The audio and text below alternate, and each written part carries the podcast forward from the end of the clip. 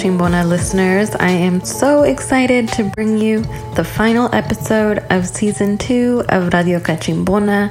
I am most excited about this episode in which I interviewed Karina Oliva Alvarado, Alicia Yvonne Estrada, and Esther Hernandez, who are three badass Central American scholars who took me through the anthology that they edited U.S. Central Americans Reconstructing Memories, Struggles, and Communities of Resistance. It was an incredibly rich conversation based in material and historical realities of Central American communities, and I think you'll really love it. Wanted to announce that I will be taking a break. I'm calling it a break, but I'll actually be prepping season three stuff for y'all. Super, super excited. Yes, Radio Cachimbona is going to remain, it's going to grow and thrive. I'm super excited about the new marketing and operations intern, Maybelline Perez, who y'all are going to get to know in season three and through the graphics that she'll create for us and just incredibly excited to continue centering Central American voices, Central American women scholars, and to continue this ongoing conversation about abolition and the abolitionist organizing happening in Southern Arizona, all the other kinds of resistance happening in Southern Arizona as well. Thank you so much for being on this journey with me. If you want to support the season three efforts, right? You can become a patron, a monthly supporter. It's super, super helpful because I really do want to do podcasting full time. And in order to do that, I have to invest in myself as a podcaster, right? Have to figure out ways to improve the audio. I'm constantly trying to do things like that. So, anything that y'all provide um, really helps me out because this is a completely self funded project, a labor of love for y'all. You can also support by leaving an Apple Podcast review. It really helps with visibility and also engaging when the conversations happening at Radio Cachimbona on Twitter, Facebook, and Instagram. Thanks, y'all, and hope you enjoyed the last episode of season two.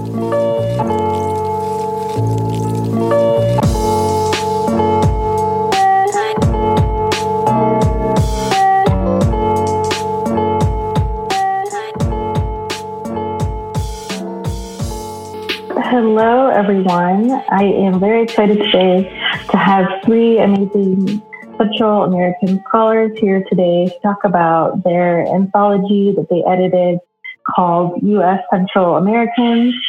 I'm really excited today to have Alicia Estrada, Alicia Yvonne Estrada here, who is a professor in the Chicana Chicano Studies Department at California State University at Northridge.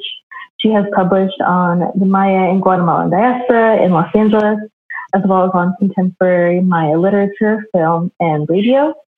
As I just mentioned, she's the co-editor with Karina Alvarado and Esther Hernandez of the critical anthology U.S. Central Americans Reconstructing Memories, Struggles, and Communities of Resistance. Estrada's work has appeared in Romance Notes, Latino Studies, Revista Canadiense de Estudios Hispánicos, among other journals and anthologies. Her current book project is on the Maya diaspora in Los Angeles, and since 2006, she's actively collaborated with the Maya Radio collective Contacto Ancestral.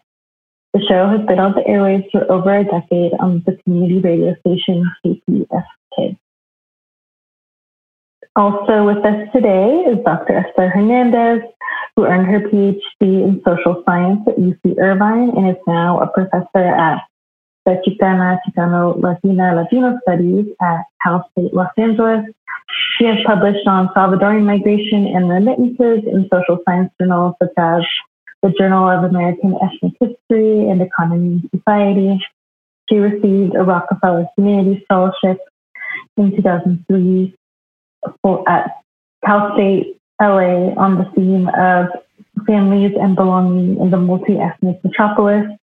Born in Salvador, she serves on the board of directors of the Coalition for Humane Immigrant Rights of Los Angeles and is the co-editor of the anthology U.S. Central Americans. Her current research linked to immigrant rights, economic development, and cultures of memory among children of immigrants. And finally, we also have Karina Alma, who was born in Salvador and raised in the Pico Union and West Lake regions in Los Angeles. She holds a BA in English, an MFA in creative writing, and a PhD in ethnic studies. Her work challenges U.S. disseminated epistemic violence against Central America and Central Americans by centering their lives in narrative work. She critiques systems of race, class, gender that intersect Um, undocumented communities and migrations in context neoliberalism and settler neocolonialism, in particular as anti-Central Americans. Her interdisciplinary work examines intercultural and transcultural texts, memories, and identities, especially in Latina, Latino, Latinx communities, and through internal practices of domination and racial gender hierarchies. Her research interests include cultural memory studies, embodiments, and in developing U.S. Central American scholarship studies and methods. Welcome to you all. Thank you so much for being here today. This is super exciting. Thank you for having us, Yvette. That's it. Happy to be here. Amazing. So, if you all don't mind, I think we can just jump into the questions. And you all do have various regional expertise, and I know that each of you can speak to that specifically as you wish. So I'll start with the first question, which is kind of a general one to get us grounded in the history of the region. Can you speak to the U.S. capitalist and imperialist interests in the Northern Triangle region that date back to the late 19th century and how land distribution since then has been at the center of economic and political instability? Know who wants to go first. Well, I can start. I think, you know, in terms of the region, we can see U.S. interest since since William Walker, you know, marching into uh, Nicaragua, into Central America, uh, declaring himself president, right? This, of course, uh, something that Ernesto, you know, the Nicaraguan poet Ernesto Cardenal uh, really sort of brings to light, right, in in in his specific poem on on William Walker. Of course, William Walker gets assassinated in Honduras. But we see very, very early on, right, uh, uh, before the 19th centuries, even before these nation states were becoming nation states uh, in terms of U.S. interest in the region. And of course, you know, historians have noted that the United States was very much interested in expanding the U.S. southern plantations to Central America under that interest and that interest both in terms of land but also in terms of human capital um, and um, in the use of you know um, um Central American bodies as as producing U.S. Uh, products um, you know, you see a very, very long uh, uh, a history of continuous use interventions, right? Of course, the one most noted uh, uh in, in, Guatemala, through you know, through the United Fruit Company, the coup of 1954, that uh, overthrew the democratically elected uh, president Jacobo Arbenz Guzman, who um, was proposing a social democratic government in that country, was seen as a model not just for the region but for Latin America. You remember remember uh, um, Ernesto Che Guevara, uh, before joining Fidel Castro in Cuba, was in fact in Guatemala uh, aiding the Arbenz uh, uh, presidency, right? And this is a U.S. orchestrated, CIA orchestrated coup that overthrows this government and then installs continuously over decades dictators that will continue to support U.S. economic and political interests super interesting. I had no idea about the history of William Walker. Could you just elaborate a bit on why he zeroed in on Nicaragua, what the connection was there? He was born in Nashville, Tennessee. How did this person decide that he wanted to overtake the Nicaraguan presidency? Hello, this is Karina. So, William Walker, yes, we're looking at 1856, 1857, and he was actually invited in to Nicaragua by the liberals. And so we have to realize that, and this is going to tie into communism later on, but you had a dichotomy, right? A, a, a binary uh, party system that was established post independence between the liberals and conservatives. And so this um, contributed to a lot of internal strife within the nation states of Central America, as it also contributed to the strife uh, when you had the United Provinces of Central America. And so once the countries um, proclaimed their sovereignty, and they had to do this kind. They did it with the Spanish Empire, and then they did it from the Mexican Empire, right? And then they became the United Provinces of Central America, and then they disbanded the United Provinces of Central America. And then finally, we reached that stage of the individual nation building that occurred. And so you still had this strife between the liberals and conservatives that was ongoing. And the liberals actually invited William Walker in. William Walker was an entrepreneur, but he was also a filibuster. He had attempted, for example, to actually colonize Baja California and had failed. And so when he was invited in to fight for the liberals in Nicaragua, he saw it as an opportunity, again, with his own goals of colonization and um, and by that I mean colonization. And so, for example, once he entered in and he became part of uh, the Liberal Army. Um, he actually put his own schemes, right, uh, machinations in play. And so he got the backing from the United States to colonize uh, Nicaragua. And so this included, for example, land grants that were given to uh, any American who was willing to become a colonial settler in Nicaragua, and in the process, of course, to join the, the army that he was leading. Wow. uh, 1856, 1857, he, uh, he was president of Nicaragua. And so that's pretty like amazing, right? News that, I mean, here an American enters Nicaragua, even if he was invited in, and then becomes president of Nicaragua. Um, he wanted to institute slavery in Nicaragua, but also looking at Central America, the world. Really, uh, we're, we're talking about the global north, uh, Europeans, uh, Americans looking at Central America to establish a canal. And so the, the, the prior to the Panama Canal, the interest was actually in Nicaragua because of Lake Nicaragua which would facilitate then creating a canal and not digging through so much land, but actually using that waterway, right? That's there, Lake Nicaragua.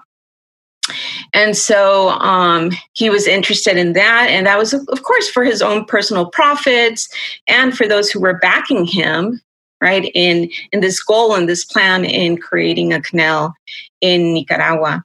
Ultimately, as Alicia was saying, he um, it, Eh, you had the even though the United Provinces of Central America by this time were disbanded, an army came together.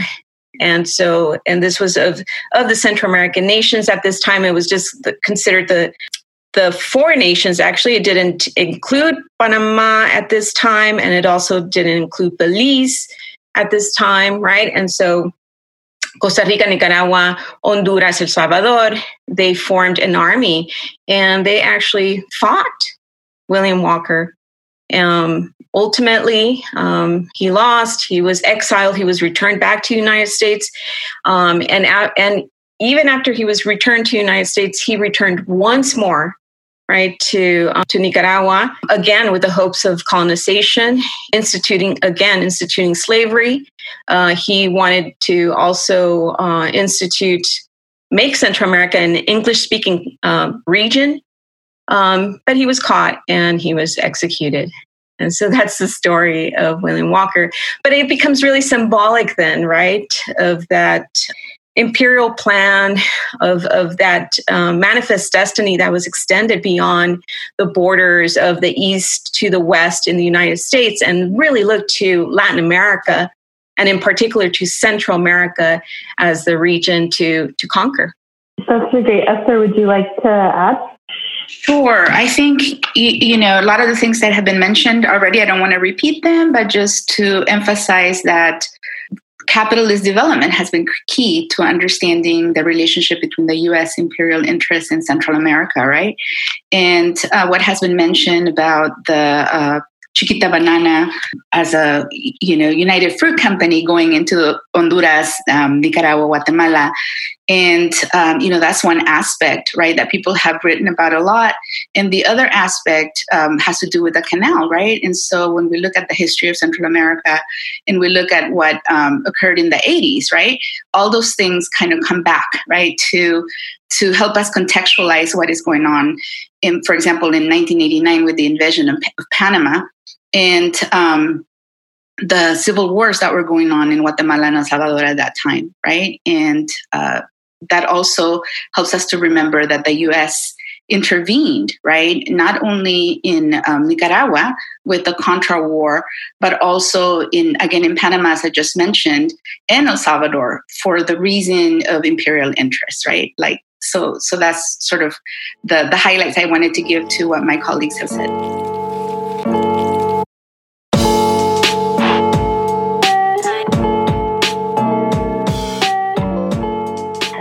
Great. Uh, could you all speak a bit more to the time period where there were the uh, United Provinces of Central America, and could you speak to why they disbanded and how those borders were drawn and who drew them? the United Provinces of Central America, I really consider it as a as a dream, a dream of unification, especially looking at empire, right? And looking at American empire and also having just proclaimed their sovereignty from the Mexican empire. And so this goal of unification that included the patrias chicas, right, individual uh, countries, but again, under this more politically enabled body, right, that would hold greater power than uh, regionally, right? If there were a collective. And so, with the collective goals of helping one another economically, um, also politically, also in terms of safety. But I had mentioned the strife between the liberals and conservatives. And so, within each nation, there was that ongoing strife, the battle between the liberals and conservatives, but then also among the countries. And so, for example, we could see this more symbolically through Rafael Carrera um, uh, from Guatemala. Uh, who really represented the conser- conservative ideals. Uh, those conservative ideals included they were anti-liberal in the sense that they did not want to invite um, what we would call colonizers, right? Especially American intervention, also from uh, the U.S. and um, Europe. And so that was something that was positive. On the other hand, it was negative in the sense that it continued to privilege elites. Uh, these were colonial elites that had been established um, through um, their power, their relations of power with Spain, and they were very much uh, pro Catholic. And so they believed in that very kind of intersected and embedded relationship of the state with the church.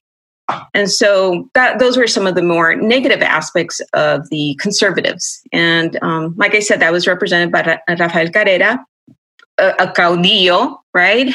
Kind of that's a precursor to like a dictator, right? He he proclaimed himself president like uh, forever, right? Of of um, Guatemala, and so that was the conservative ideals, and then the liberal ideals was really represented by El Salvador and Francisco Morazan, who was actually Honduran, right? But that um, he centered the liberal state and also the United Provinces of Central America in El Salvador, right? The capital of El Salvador. And so what ensued then was just actual battles, right? Actual strife between and confrontations between Rafael Carrera and Francisco Morazan and um, and the various parties that they were uh, representing. Um, and so that was really, from my understanding, what brought down uh, the United Provinces of Central America. It was that divide between the conservative ideals and the liberal ideals. Um, the liberal ideals, of course, promoted the liberalization of the economy, right? Welcoming in European and American loans, and through that, then actual uh, European and American intervention and occupation of course, uh, kind of the more progressive elements of that is these ideas of development, right? Of, of just growing the nation state, right? Economically, um, also in terms of development, in, terms of infrastructure, etc. And so that too had some some um, more positive ideals in terms of, for example, they wanted to um, separate that intrinsic relationship that had been developed through those colonial relations between the church and the state.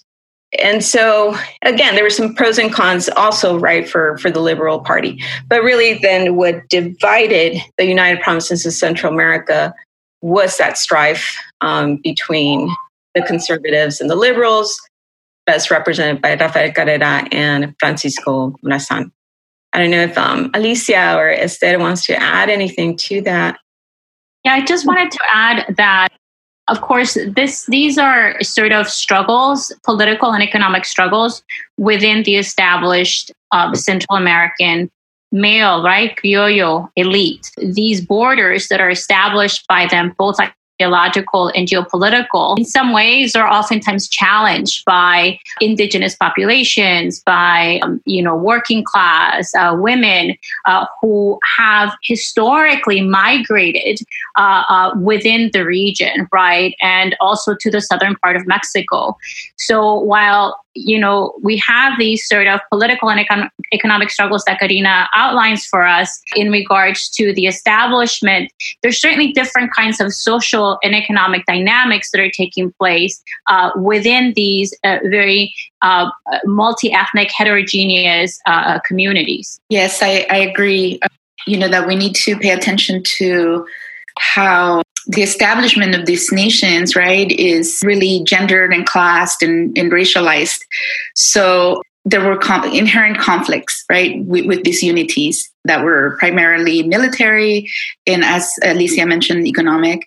And I think it also kind of speaks to how these areas were connected to a global economy, right? And how their economies are shifting in the 1840s, 1850s right? And um, each one of the countries has a different trajectory in that regard. But just briefly on that. Thank you Also, that. That's super interesting. I wanted to focus more on the Salvadorian context and ask about the 1932 Matanza and kind of the ongoing indi- targeting of indigenous people.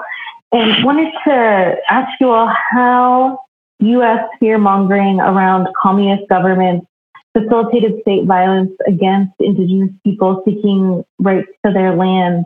And as I said, particularly in the Salvadorian context with La Matanza. I don't know who wants to start. I guess I'll, I'll just um, say a little bit about it, right? It's, it's a, a really complex period, obviously. And, you know, there's contested histories or narratives about what occurred, right? And some people emphasize the indigenous origin of the rebellion, and other people emphasize the uh, labor organizing that was taking place, right? And we have to remember that at the root of all of these conflicts is is um, you know labor, labor struggle, labor relations, uh, land, right?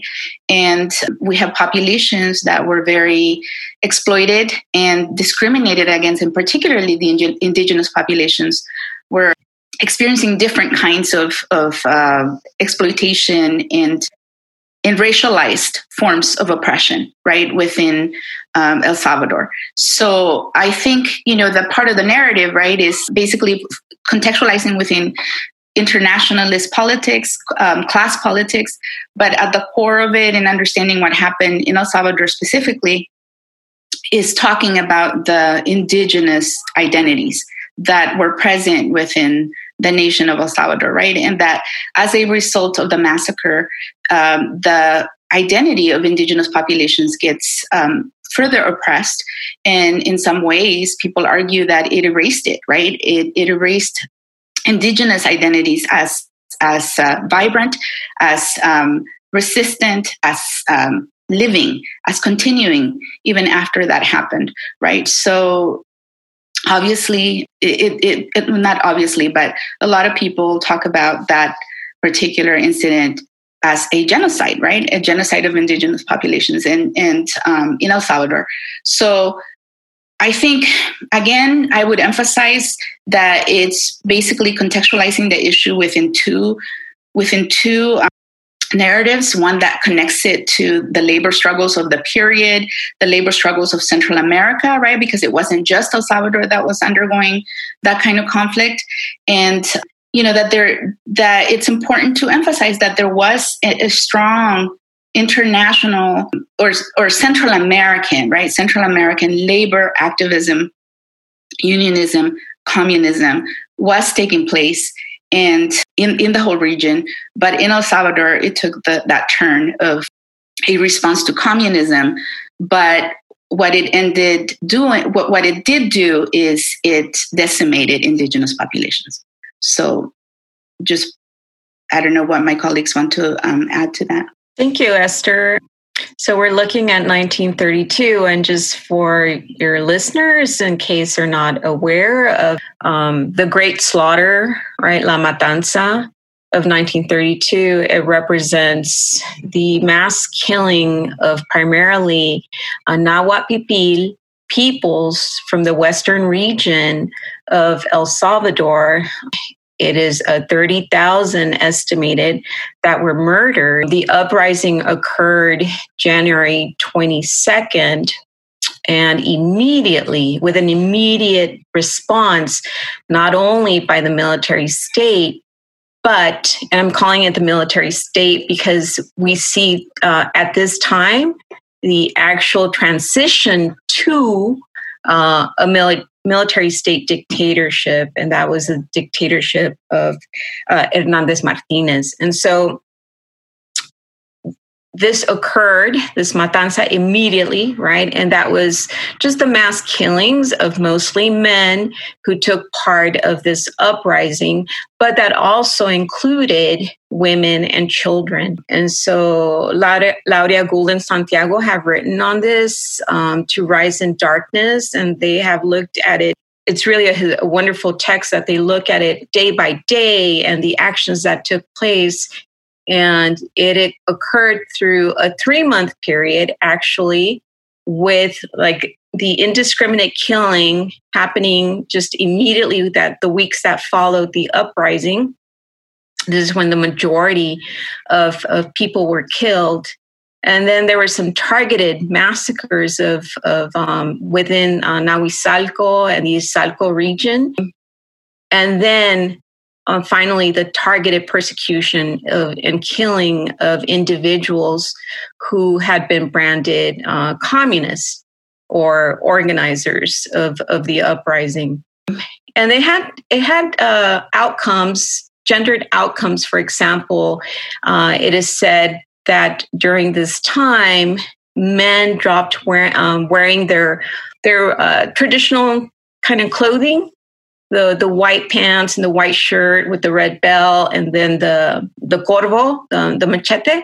So these were kind of marked as visual markers of indigeneity, right? And that during this timeline, women also stopped wearing their own trajes or any type of clothing that would mark them as indigenous, because it is at this point then that indigeneity became synonymous with um, subversiveness right? And so um, it's also been looked at that uh, even though you could say the killing, the mass killing that occurred, which was genocidal because it particularly targeted indigenous peoples and had outcomes of oppression and repression onto indigenous communities that Hernandez Martinez actually didn't kind of tie into the communist component until he did so to improve his relations with the United States. Okay, because initially he came in through a coup, and as a dictator, right, he came in through a coup.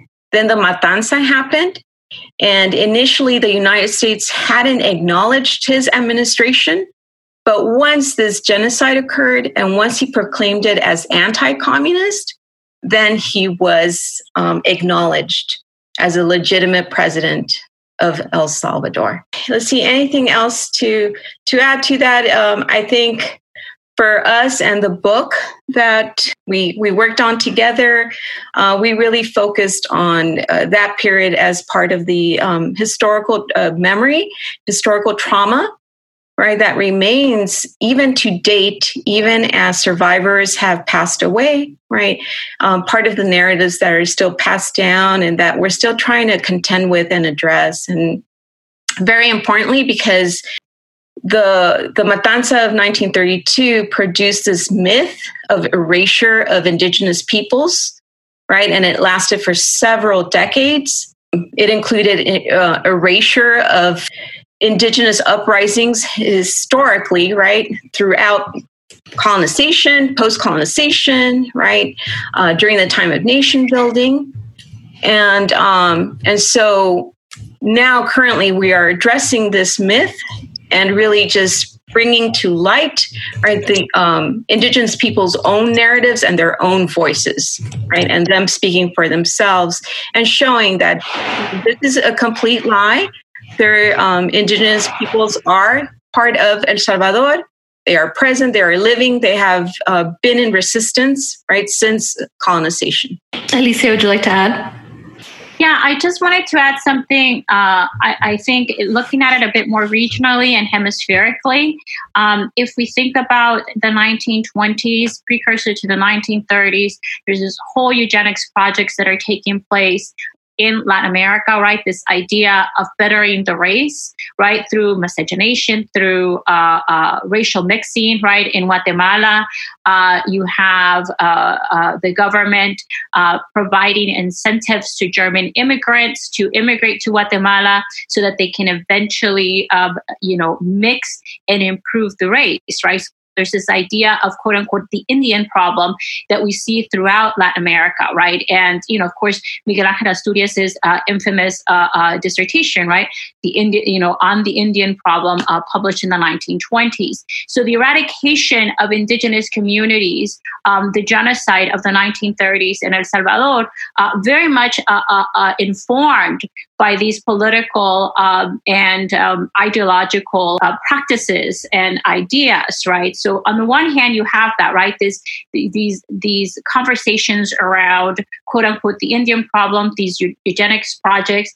And on the other hand, you also have the ways in which I think precisely because of what Esther and Karina were mentioning, because communism uh, as a movement was becoming something incredibly uh, vibrant uh, in the Central American region and in Latin America, in Central America specifically, and we see this, you know, um, after the 1930s, we see this very clearly in Guatemala. Communism becomes this all-encompassing term, and it becomes a way of completely dehumanizing, demonizing uh, uh, peoples, right, and indigenous peoples, even without any form of affiliation to communism. Certainly, there were in the Guatemalan context, there were certainly um, you know, and um, Greg Grandin has written about this, right? There are certainly uh, people, uh, indigenous peoples who were part of the Communist Party, but in the context of the Guatemalan uh, uh, genocide, uh, there were a lot of people who were not, who were accused of communists in the same way as in La Matanza. So that we begin to see a different way in which communism is utilized by the state as a way of justifying uh, uh, terror and violence uh, and ultimately the eradication of these communities. Um, I did want to sort of say, as a reference to some of your listeners, a, a documentary, kind of an old document called Scars of Memory uh, that deals with La Matanza that might be of interest uh, uh to them to view. I Thank agree. you. I agree with that. I, I agree with that resource. And the other thing I would add to what Alicia just uh, and, and Karina just mentioned is um, you know how communism became an excuse right for quashing any kind of sindicalismo the formation of sindicatos both in the rural areas and in the in the cities. And um, so that's really kind of what the core what what all of these repressive tactics were about right? And the other thing to mention for readers who might be interested or listeners who might be interested in in um, a regional history or even you know the history of specific countries that in el salvador in particular the 1932 marked a growth of militarism right and the growth of military institutions um, as part of the the the strategy of nation building, and um, you know that was something that Martinez really utilized to his own advantage to keep his his power, and that others continued, right? Other military um, men continued in the region. So just um, you know, it's it's a long, complex history, but I just wanted to add those two things to what my colegas just uh, said. Thank you for that.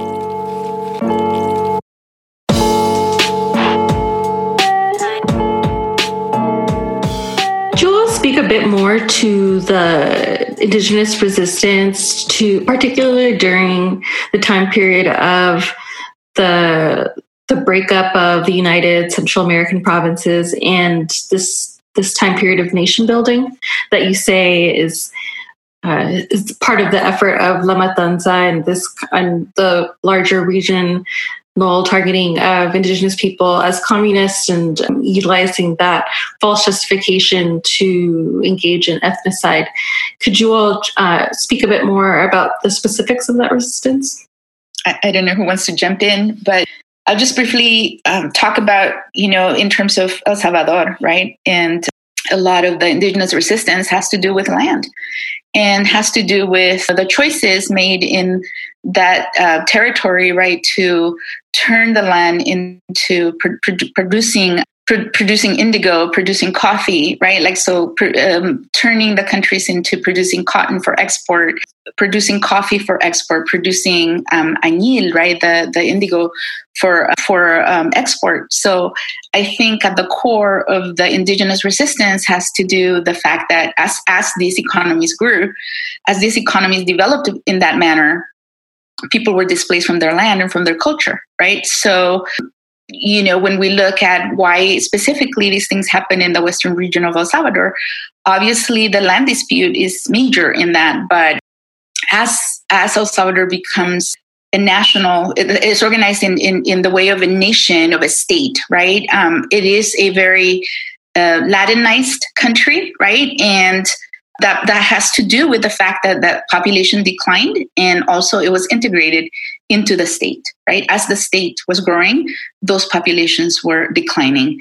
And you know, on top of that you have um, violence and military displacement taking place and just conflicts that we see today, right? Because some of the, you know, I'm going to jump ahead probably, but some of the things that we see today in terms of, you know, white people are, are being displaced, white people are migrating, it has to do with land disputes, right? They do not have sustainable ways of supporting themselves and they are not integrated into regional economies there's there, there aren't uh, industries that sustain the level of people being displaced from the from the rural areas. And it has to do with the economic model that the that the states have pursued. So i would basically look at it generally uh, just for the purposes of the podcast right? But obviously there's such rich um, histories in, in these areas and specific nations right that have fought displacement in El Salvador. Um, in, in obviously, too, Alicia can speak to that in, in the case of Guatemala. But I think you know there has been a tendency not to talk about indigeneity necessarily in El Salvador and to see 1932 as a turning point, right? As a like you know a, a, punto en nueva cuenta kind of thing right so um, it, it, has been um, sort of like approached in that way but um, indigenous communities are present and exist and um, a lot of the reason why we don't hear about them has to do with the, the 1932 matanza but it also has to do with the integration of those communities into the state. Whether it be through education whether it be through the military and you know just just those are two ways and the other way has to do with uh, those El Salvador in particular has been an economy um, that has emphasized agro export, an agro export economy, and that had an impact on the the the continuance of indigenous populations that once displaced from the rural areas went into the cities and were part of the sindicatos, right? Sindicatos de zapateros, sindicatos de de todo, right? Um, so I think um, I, have just been looking into some uh, historical, like, uh, for example, uh, birth certificates and things like that, right? And it's clear that even up to like 1880s, in the 1880s, when they started tracking um, and um, using the state to document births, rights, and deaths. Um, El Salvador was a, a Ladinized um, country already, right? But that had been undergoing this push, um, this this um, the, the, the, agroeconomic model, right, towards more um, export-based economy, really had an impact on that. So I, I would just that's what I would have to add to that in terms of the indigenous aspect. And just to remember that, you know, El Salvador has a, a strong um, Afro descendant population that has been erased as also as a result of this racialization that has been specific to to that country, but it's also interconnected to what Alicia mentioned of uh, eugenesis projects and state projects that have modeled themselves after European patterns, right? And and therefore, um, I, when when I say Ladinized, I don't mean like whitened necessarily. I mean, you know, all of those combinations that could could be present in El Salvador and in other places, but in El Salvador in particular, a strong Afro descendant population that has not been acknowledged and that people are fighting today to to do right. So um, so i think that, that that's what i would say about that. So it's both the indigenous question and it's also the question of how then how what process right? What violent process was used to ladinize the population. And ladinize to me to um, you know people who may be unfamiliar with the term is to um, you know so, so that they became non-indigenous uh, speakers right? They became um, spanish speakers and also it was used to describe people that tended to be more europeanized or mixed right? So that that was the word for for mixed really um, that that was used in el salvador in particular. So I, i'll open it up for my colleagues i guess i would just add you know, more specifically in terms of Guatemala, if you remember the 1930s and 1940s, which is the time that we're talking about right now, um, it's under the dictatorship of Jorge Ubico. And this is the period of uh, intense forced labor laws. This is the period of, of you know, indentured servant, servitude, uh, where indigenous peoples are forced to labor uh, uh, for free for the state to build the roads, right, that will facilitate the movement of the elite and international capital. So, you know, one thing that I would remind uh, listeners is that we need to think about indigenous uh, resistance as something that has been continuous, right? While there were certainly large revolts, and there were large revolts uh, uh, throughout since the colonial period, some of which were led by women, right? Uh, we always, you know, people always conceptualize revolts as led by uh, male leaders, right? And those are the ones who are oftentimes celebrated. But there were certainly revolts led by women and continue to be, uh, even in the 70s and 80s and, and, and 90s and, and to date, right? Uh, there were also everyday forms of resistance, right? From refusing to labor uh, uh, for the government for free to the everyday practices of maintaining uh, their language, uh, textiles, and uh, spirituality at a time when all of this is completely demonized. So I would just uh, sort of highlight that we think about resistance um, not just in the very sort of um, visible forms of revolts. Of course, there are numerous revolts. You know, the Patzicía revolt will come in 1945.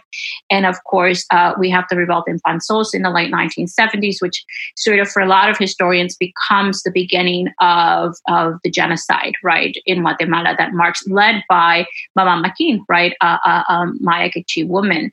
So um, I, I want to encourage us, I, I, guess, to also think about resistance as the everyday practice, right? Not just in the form of formal organizing, that's very important, but the everyday form of resistance that Indigenous peoples uh, uh, continue uh, to, to engage in.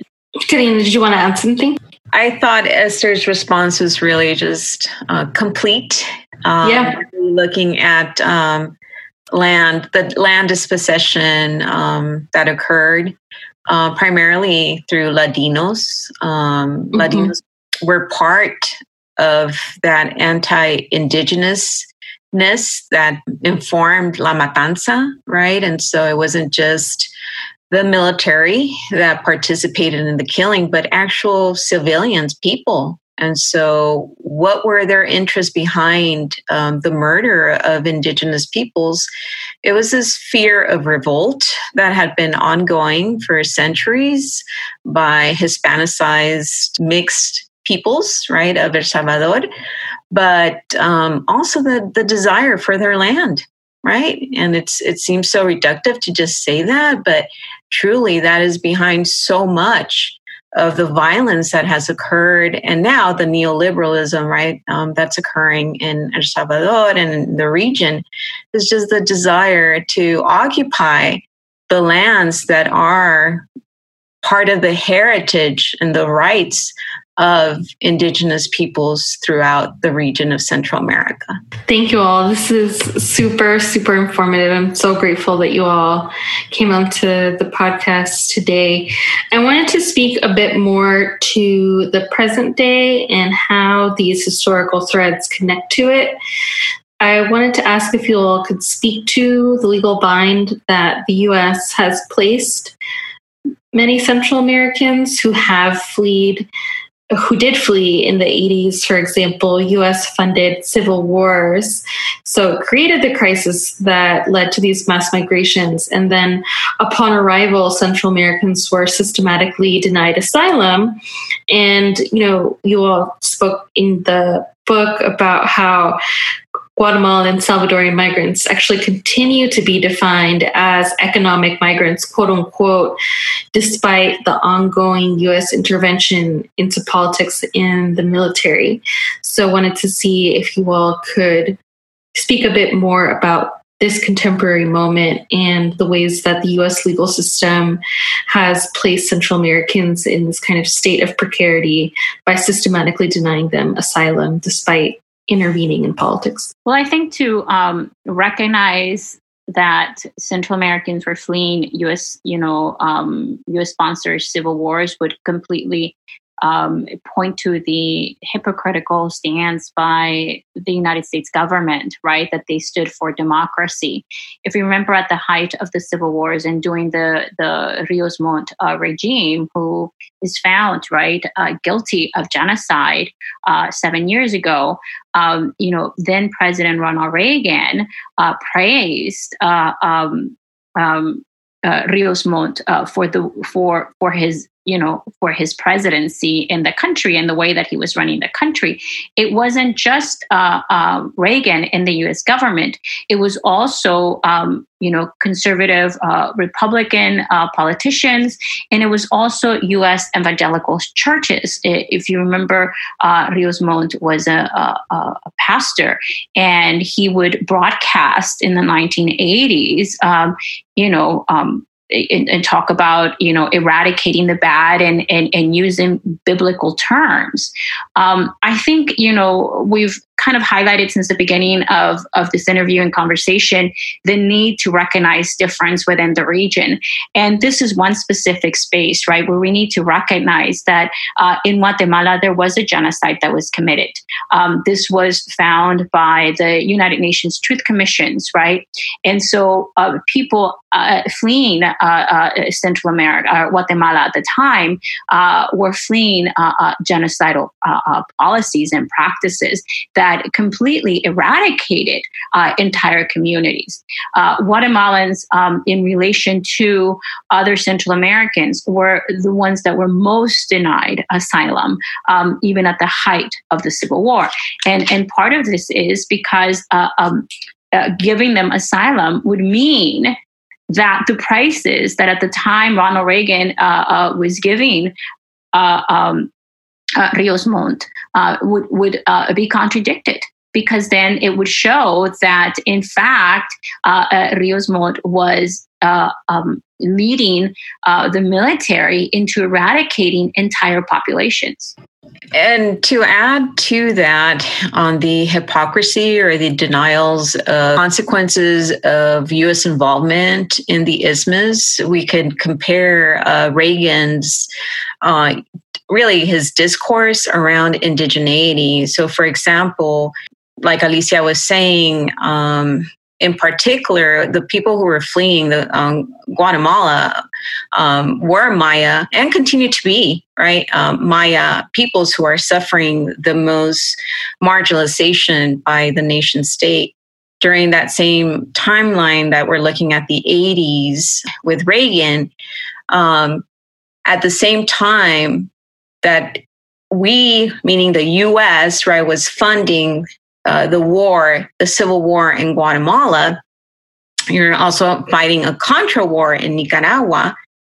But in terms of looking at the indigenous peoples in Nicaragua, and in particular Miskito people, um, Reagan positioned uh, one of the reasons why we should, for example, back the Contra war and the Contras was because he positioned the Sandinistas as being anti-indigenous. And so as if he as if he cared at all, right, for indigenous peoples in the region. And so he used the Miskito people in that case with Nicaragua as we must support the Contras because they're just defending the Miskitos, which that itself is is you know a lie that could be un- unpacked. And then at the same time funding these other administrations, for example, in Guatemala, who were in fact enacting genocide. Yes, I, I there, there's a lot of just abandoning of Central American populations, right? An abandonment that is not only from the US, but I think it's from the international community as well. And I would think specifically to the US in terms of this re- rebuffing Central American um, asylees, right, or asylum applicants at the border, uh, extending the the the reach of its policing um, and security initiatives to the south, southern Mexican border, and um, right. all of those all of those things, right? Uh, they're an it's a continuation of of these policies that that people have mentioned, right? Like th- this type of hypocrisy, but it's it's. Uh, I guess, yeah, it, there's so many ways that we could call it, right? But I think, it, you know, this region is very much impacted by climate, climate, um, it, climate disasters in, in the region. Um, hurricanes, um, deslavamiento, right? Uh, just all the pesticides that have been used for growing all the, the crops that are exported to the world.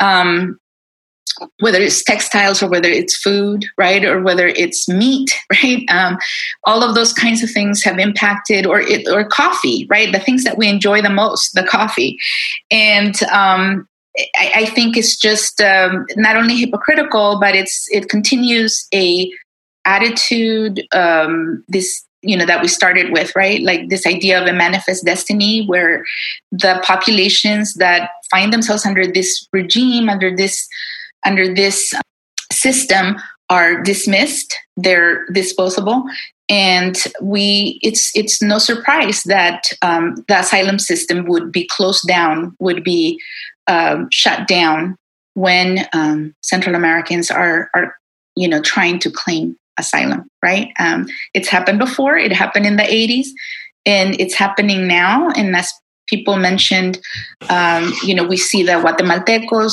the Hondureños, Salvadoreños being um, dismissed and um, based in contained, right? Contained in cages. Mm-hmm. So that's that's really, you know, again, I would see it as a continuation of these politics that we've been talking about.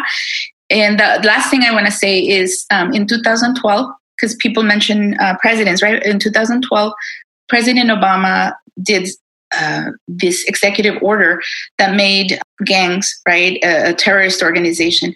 And he did that strategically because uh, the the kinds of popul- that that that was a tool to um, deny asylum to many people right? So to youth right.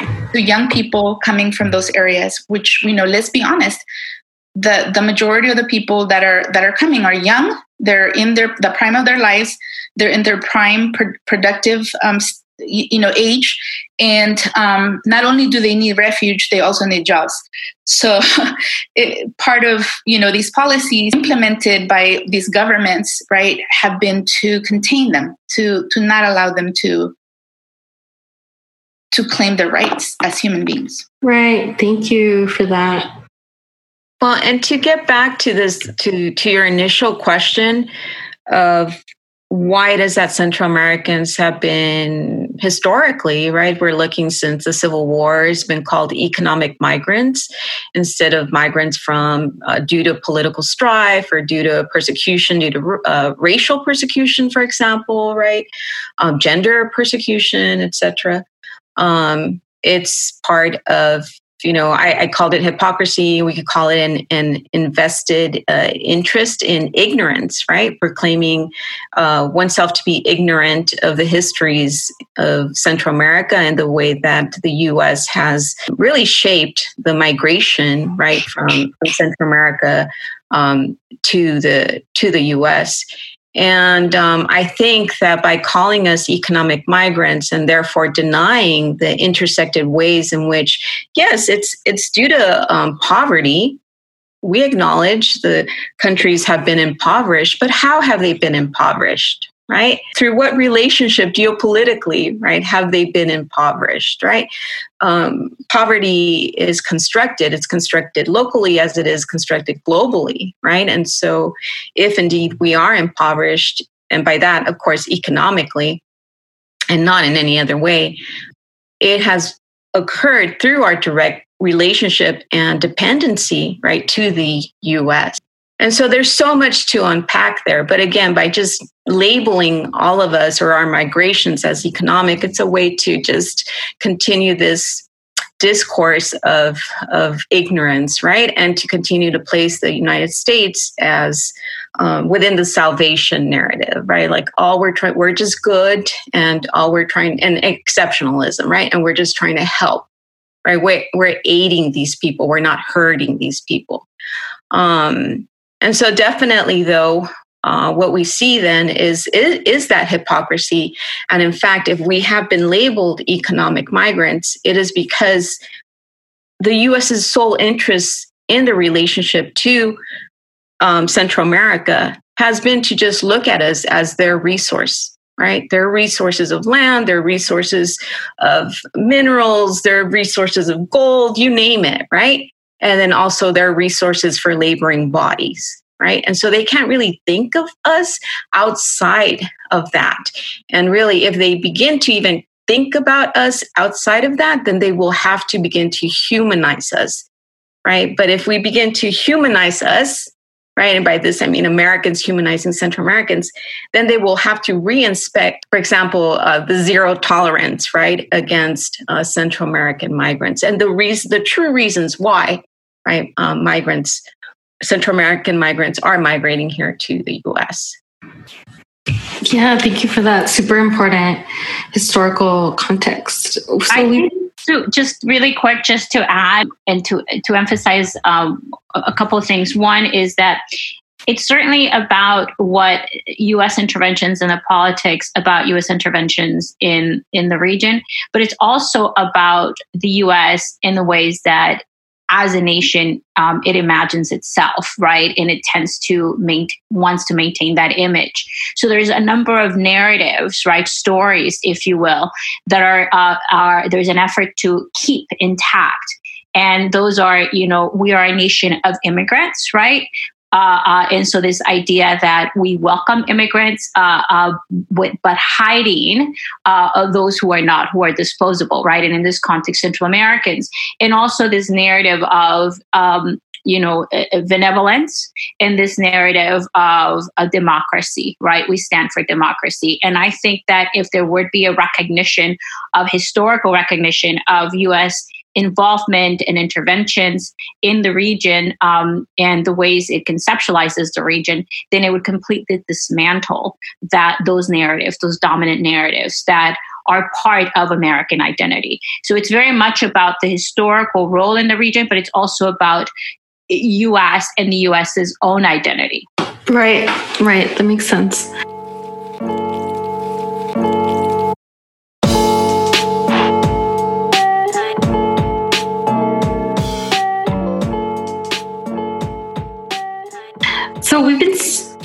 For about an hour now, and I don't want to take up too much of your time.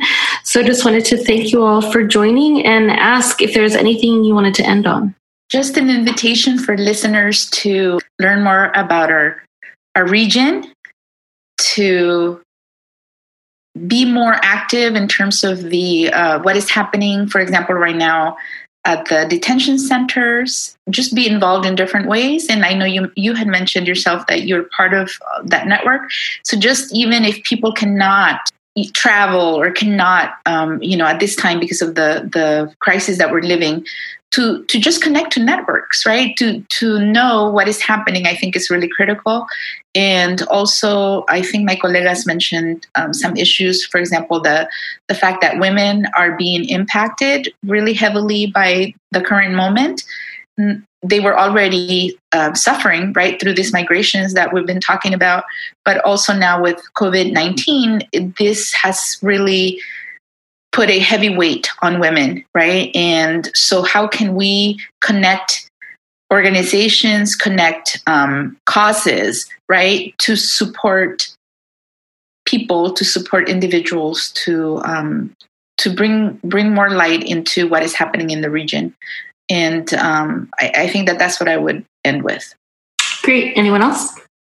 I just um, want to thank you for the invitation, um, also for just paying attention to um, and centering um, Central America. Um, I find that in um, just my classes, as someone who focuses on the, the region of Central America and the diasporas, that there is still a lot of knowledge, right, that needs to be uh, disseminated and shared among us. Um, so that even uh, individuals who come from Central America, but then who say are in my class, will be like, wow, I went to school there and I never heard this. I never like learned about this, right? And so we're constantly in that process of learning um, Central America. And so I think it's absolutely important, especially at this moment, right? Um, because of what is happening to uh, immigrants and migrants and this rise of xenophobia that um, has become so visible, right? And so dehumanizing. Um, and so it becomes really important for us to to address that if we really want to, in fact, continue. In my own words, right, to continue to be human, right, to treat each other humanly. Um, and in fact, if we look at COVID, uh, and I've been looking at COVID, and I've been looking at how you know families the kind of the lens that we've been looking at it in the media has been um, family separation right so families are suffering uh, parents can't be with their children, etc. And all I could think about when I'm looking at this is that us Central Americans, we've been going through this for years, right? Families have been separated for decades, right? And in particular, though, within the last few years, we're looking at children being taken from parents, right? And they can't even see each other through a glass window, right? And so think about that pain. And I'm hoping that listeners will reflect on that, that they will re- reflect on how painful it is to be isolated, right? To be imprisoned, even in, when it's imprisoned your own home and you like your home, right? But what does that mean when we are forcibly isolated, right? And we as a country are putting children in cages, in jails, right? And immigrants in jails and um, parents who cannot see their children, right? And so hopefully we um, this moment allows us uh, a moment of reflection and empathy, right, for um, for all immigrants, and in particular for for Central American immigrants, and then in particular for for uh, families and um, parents and children. Well, I want to thank you for reaching out, Yvette. Really appreciate um, your interest in our work um, and your interest specifically in the anthology. I guess just to um, conclude, uh, I would say that um, it's important for us to understand these different historical contexts and frameworks, um, in part because it allows us to really question and challenge dominant narratives that circulate in the United States, but also in Central America about uh, our communities, about ourselves as Central Americans. Um, you know, I in my work, I, I always sort of emphasize that Central America as a region is heterogeneous, and so we don't want to reproduce this homo- homogenizing of the region itself, right? So, um, you know, we also need to be attuned to the specific uh, historical struggles and the different struggles um, within the region, right? And I think that becomes really important, particularly when we talk about Maya migration, uh, which you know I'm um, you know, I emphasize in the work that I do, in the work that I, you know, my, my writing, um, that, you know, clearly Mayans have very specific, uh, Maya migrants have very specific struggles that range from language to also the different layers of racism, right, that they face, including within uh, uh, Central American communities, uh, uh, Latino immigrant communities, right? Um, and so that we need to be attuned to those differences and those different struggles and learn um, how to unlearn, right, the, the, the internalized forms of racism uh, that are so common um, in, in Central America, right, uh, in Guatemala. And um, I think that what we're going to see and just, you know, being in touch with different Maya organizations in Guatemala, what we're starting to see, um, given this pandemic, is that there is going to be an increase of a hunger right? Um, I'm sure some folks have seen the images from Guatemala of people um, uh, waving white flags, um, asking for food, uh, because even though the government has taken out three huge loans, um, that those monies have not trickled down to those to those communities and those peoples in need.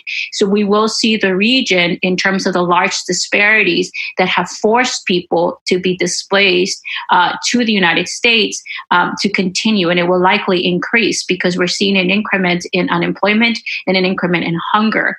And the last thing I would say is that we're hearing a lot about uh, slaughterhouses uh, uh, throughout the United States, of you know the production of food in the United States, and just to remind uh, uh, listeners that much of that production is being done by migrants, and many of those migrants, particularly in slaughterhouses and in the fields, are Maya migrants they're undocumented migrants from Guatemala, and that we need to think about different ways of standing in solidarity uh, with organizations that are, are working in the United States uh, uh, to help um, um, and to aid in changing those conditions uh, for those migrants. Thank you again, Yvette. Really appreciate the opportunity for us to talk about our work. No, thanks to you all. And I think this was an amazing start to a conversation I'd like to continue on the podcast. So thank you all so much. And I hope we can, I can have you back on the podcast soon. Awesome. Thank you so much, Yvette. Bye.